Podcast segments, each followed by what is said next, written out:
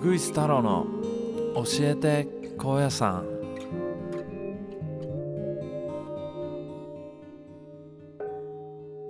この番組は毎回ゲストに高野山マスターをお呼びして本当に知るべき貴重な高野山に関するお話をしていただく番組ですえ皆さんこんにちはえー教えて高野山司会の土屋隆正うぐいす太郎ですで、えー今日もおなじみ文章先生ですねはい、はい、お願いしお願まいす。しますで早速ですが今日ははい、今収録日が6月の15日なんですどんな日かお分かりですかねまあ小屋さんファンの方はまあ皆さん知ってるとは思うのですが6月15日はお弟子様空海さんがまあ生まれた誕そう生です日、ね生誕日になります、はい、お誕生日です。でもちろんやっぱり生誕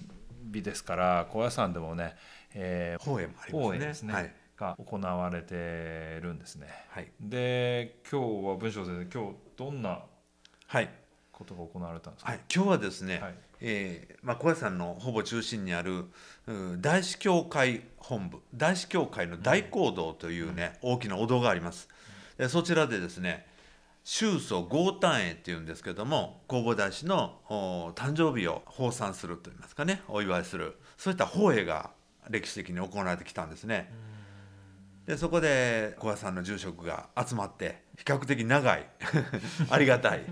長いお勤めをさせてえいーただいとてま何す時。間ぐらい実際どのぐらい1時間半ぐらいですね。あ一時間半ぐらいは一時間半ぐらいかかります。えっとこの宗祖豪丹絵ってはいいう方へは歴史的にも結構古くてはいね一番最初にこう行われたのがはいえーこの「教えて高野山」のね、えーその2の96ページ「青葉祭り」っていう章ではい書かれてるんですけど、はいえー1778そうです年、ね安永7年はい初めてこう行われたとはいいうことなんですけどね。はい。まあその時あの近堂で行われたっていうようなことがね記されてるんですけども、やはりこの頃にはですねやはりあの弘法大師の、まあ、入場された日はね3月21日、でこれ三重区というのがねもちろん行われるわけですけど、同じくですねやはりお生まれになった、まあ、お生まれになったのは法規5年の6月15日なんですけど、まあ、四国のね善通寺市ですね今のでお生まれになった。それとあのまあ、善通寺が出世の地だというふうにね伝えられているんですけどあ毎年あれですよね善通寺さんでは結構盛大に盛大ですものすごく盛大ですははいね、祝われてるいそうですねまあ、本当はこのね6月15日ねこの生誕日を祝って高野山でもね青葉祭りっていうそうです高野山を代表するねお祭りをねお祭りをねまあ、そのこの6月15日に一番近い週末の土日そうです日はい曜日ですね、はいに行っていたのですが、まあ、今年と去年と、ね、新型コロナウイルスの影響で残念ながら中止になってそいうるですね状況ですね。はいこの青葉祭りのこともちょっとおはい伺いしたいんですけど、はい青葉祭りは文章さん多分ね生まれた時からそうですうもう私どもねこの青葉祭りの中心は花見堂都行花見堂ってね、お花のお御堂って書いて、お花で飾られた、まあ言うたらあのくるなんていうかね手押し車っていうんですかね、うんええがあの中心なんですね、うんその花見堂という車をですね、えー押して引いて、えーそして、えー練り歩くというんですかね行列があるわけですよ、大体毎年ね1,000人ぐらいの行列になりましてねで、まあ、花見堂が中心と言うんですがなそれにずらっとつながってですね大師音頭って土屋さん踊られたことな いですか市温度は知ってます踊った移住して最初に教えてもらいましたちょっと踊ったかもしれあない、はいあの小屋さんで生まれた方っていうのはね、はいまあ、全員踊れるんですけど ね、ええ、であの小学校の頃からこの行列に参加しますからはい中学生の時も参加しますから、はいはい高校生も参加しますから、はいで小屋さんで、えー生まれ育つ中でですねあのこの大師音頭を踊る授業というのはねえー数知れず受けるわけですよああそうなんですねあそうなんですだから盆踊りって夏あるでしまあょ、盆踊りあります盆踊りでもね大師音頭が中で踊らああ行われるというねはそんなこともありましてでそのお大師音頭、まあ、非常にこう、えー踊りながら歩くんですから練り歩くって言ってもスピードが遅いんですけども ね、えー、だいたいお昼頃にですね、えー奥の院の石の橋の辺りを出発しましてね、はい行列の先頭が、でずーっと町の中心メインロードを練り歩いて、うんはいで本山前の大きな駐車場がゴールなんですけど、うんうんうんでそこで、まあ、あ最終的に皆揃って、えーはいまあ、あ終わりというようなあの盛大な放映なんですけどねまあちょっと懐かしい感じがしてきましたね。あー このね青葉祭りもやっぱり高野山の人口がやっぱ年々残念ながら今減ってって、はい、えー最近ねそうですね3000人を切って今2800そうなんで人すぐらいなんですよ、そうでなんですはい人口が減っちゃうとこの行列に参加する人数も減ってきちゃっててそうですね。年々ちょっと寂しいかなっていう感じになってきてるんですね、現状は、そうでえーろうそく祭りっていうねお盆の時にはい、開催される、はい、まあ、お祭りっていうんですかね、はい、まあ、それが逆にちょっと最近ね人気出てきた、そうですね。ね、最近ではこの青葉祭りとろうそく祭りが2大高野山の、ねはい、そおうです。祭り大きい、はい、はい、お祭りにはなってるんですね。はい、そうですね。でじゃあ先生青葉青葉祭りでなんかこう思い出とかこんな記憶がとかこんなことしちゃっそうですた、ねしでかしちゃったとかいやあのー私どもねやはり青葉祭りで思い出すのはやっぱ小学生の時代なんですね。中学校の頃はね、まあ、もちろん踊りもします、んでもあの鼓笛隊って言いましてですね、ねええ、青葉祭りにまつわる音楽を奏でながらねこの行列に参加するんですよ。はいだからそういったのはね何か、まあ、小屋さんの風物詩になっていて、まあ、6月15日が本番なんですけど、もう春からですね、えーまあ、小学校小屋さん小学校ではね、うんえーそれをこう練習するわけですよ、うんトランペットであったり縦笛であったりね、はい小敵ですからあの、はい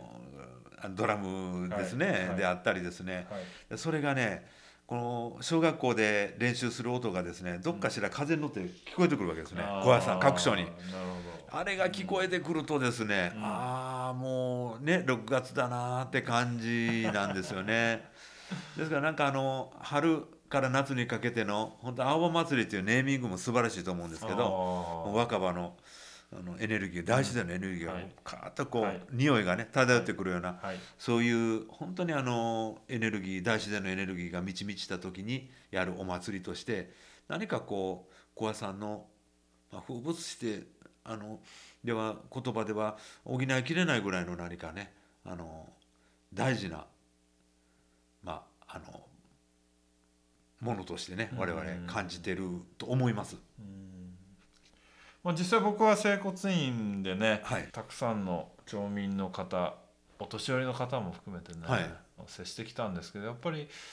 青葉祭りになると皆さんこう通りに出てねパレードそうを、ですねはい、見学したりとか、青葉祭りのそのパレードに、ね、前子供連れて参加したんだみたいな思い出話をね、そうですよ誠ね。実にしてくださった方も結構いらっしゃいましたね。そうですねうん。いや私実は高校はですね小林さんから橋本にある橋本高校という橋県本立高の校、はいは通ってたんですね、はい。でこの6月15日って、まあ、土曜日日曜日やったら休みでいいわけですけど、はいまあ、当時は土曜日も過去ありましたですけど、はい。あの平日になることが多いわけですよ、うんうん。ええ、そしたらね小林さんから私の同級生は橋本高校に、えー十数人通っていましたですけど、全員学校から勝手に帰ってくるんですねお祭り始まるお昼までには。えーあ、昔はそうか。昔は青葉祭りは15日にきっちり平日でもやられてやたってたんですやってたんです。でまああの小屋さんは地方祭ということでお休みになるわけですけどあね、ーはでも橋本高校はならないあだからですねみんな登校はするんですけども昼までにはもうそわそわしてですねい。はい。もう昼頃昼前の駅小屋橋本駅に行くとですねうん小屋さんの子がもうどっさりおるっていうね そういう感じだったですねもう絶対この日はね帰らないとダメみたいなねああ、ねまあけどそれはまあ暗黙の了解でも帰ってもいいよみいたいやな。いやそれはいいことはなかったですけどねあ ーみんなもあの女子もね男子も女子も男子もそうそうそうもおう、ーえーでしたねそれ楽しみだったんですか。どうさなあんでめすちゃめちゃ楽しいですねか。あやはりそのうんまあ、露店ですあー露ね店が出もあるっったしていうこともありますし、うんやはりお祭りですからねそうですねやっぱりあの何かこう町民全体がなんか何かに何ていうんですかね仕事でもなく勉強でもない何かに向かってまとまってるというねなんかそういうのが良かったのかもしれません。当時人口はだっても うななな、ね、今と比べ物にならないこれまでも多かっったですね。はい。た、小学校でも今何人ですかね。な何人ですか。今です八はい八全校で八全校小学校多分そんなもんじそゃうなでいすですねか。百人うん切ってだいぶになりますよね。一学年だって10人行っそうでしょう。たり行かなかあったり私の頃は一学年60人以上いましたからね。ええ。 1クラスでああのふ30人クラスが2つ。ああなるほど二クラスで2クラスではいあそうなんですう。んだから33人と32人とかね。ねそんなんやったんですねー。それに加えて、えー、寺生ねそうそうそう。お寺にこうでっち奉公に来る子たはいとち、かね高野山そうですねこう大学にね、はい。うん。えー来る子たち、はい専修学院そうですね。いっぱいだからいましたねそうですね。でもこの青祭りに関して言うとね、その町の町内の祭りでありながら、え四国からですね、ほう大師温度同好会とかいう方 がね来てその行列の一端をですねなしてまあなんかあのリオのカーニバル風な感じがしましたねあの全然このコスチュームが違うんですよ派手なコスチュームでねあの青踊りのあの一つのレンチンですかはいはいねあんな感じでねはい団体をね来て。あ次はあの四国から来た踊り同好会ですみたいな感じでねその方がダーッとこうんう踊りまくるみたいなねなんか良かったですね。最近って言うとあれですけど、商工会の青年分なんかが中心になって、あーねぶたですねうん前夜祭でですね。前夜祭前夜祭もものすごくね盛り上がって、まあ本当これコロナがなければね土曜日のお泊まりがまあたくさんあってあーその前夜祭も楽しんでいただけるというようなね、はいそういうような流れにな流れになるように、まあ、設定はされてたんでしょうけど、なかなかねうまくいかないですね。はい、来年はぜひねあの元通りというか復活してほしいなと思ってますね。ああそうですね、はいいかがでしたかお話の続きは次回にそれではまたうぐいす太郎こと土屋隆正でした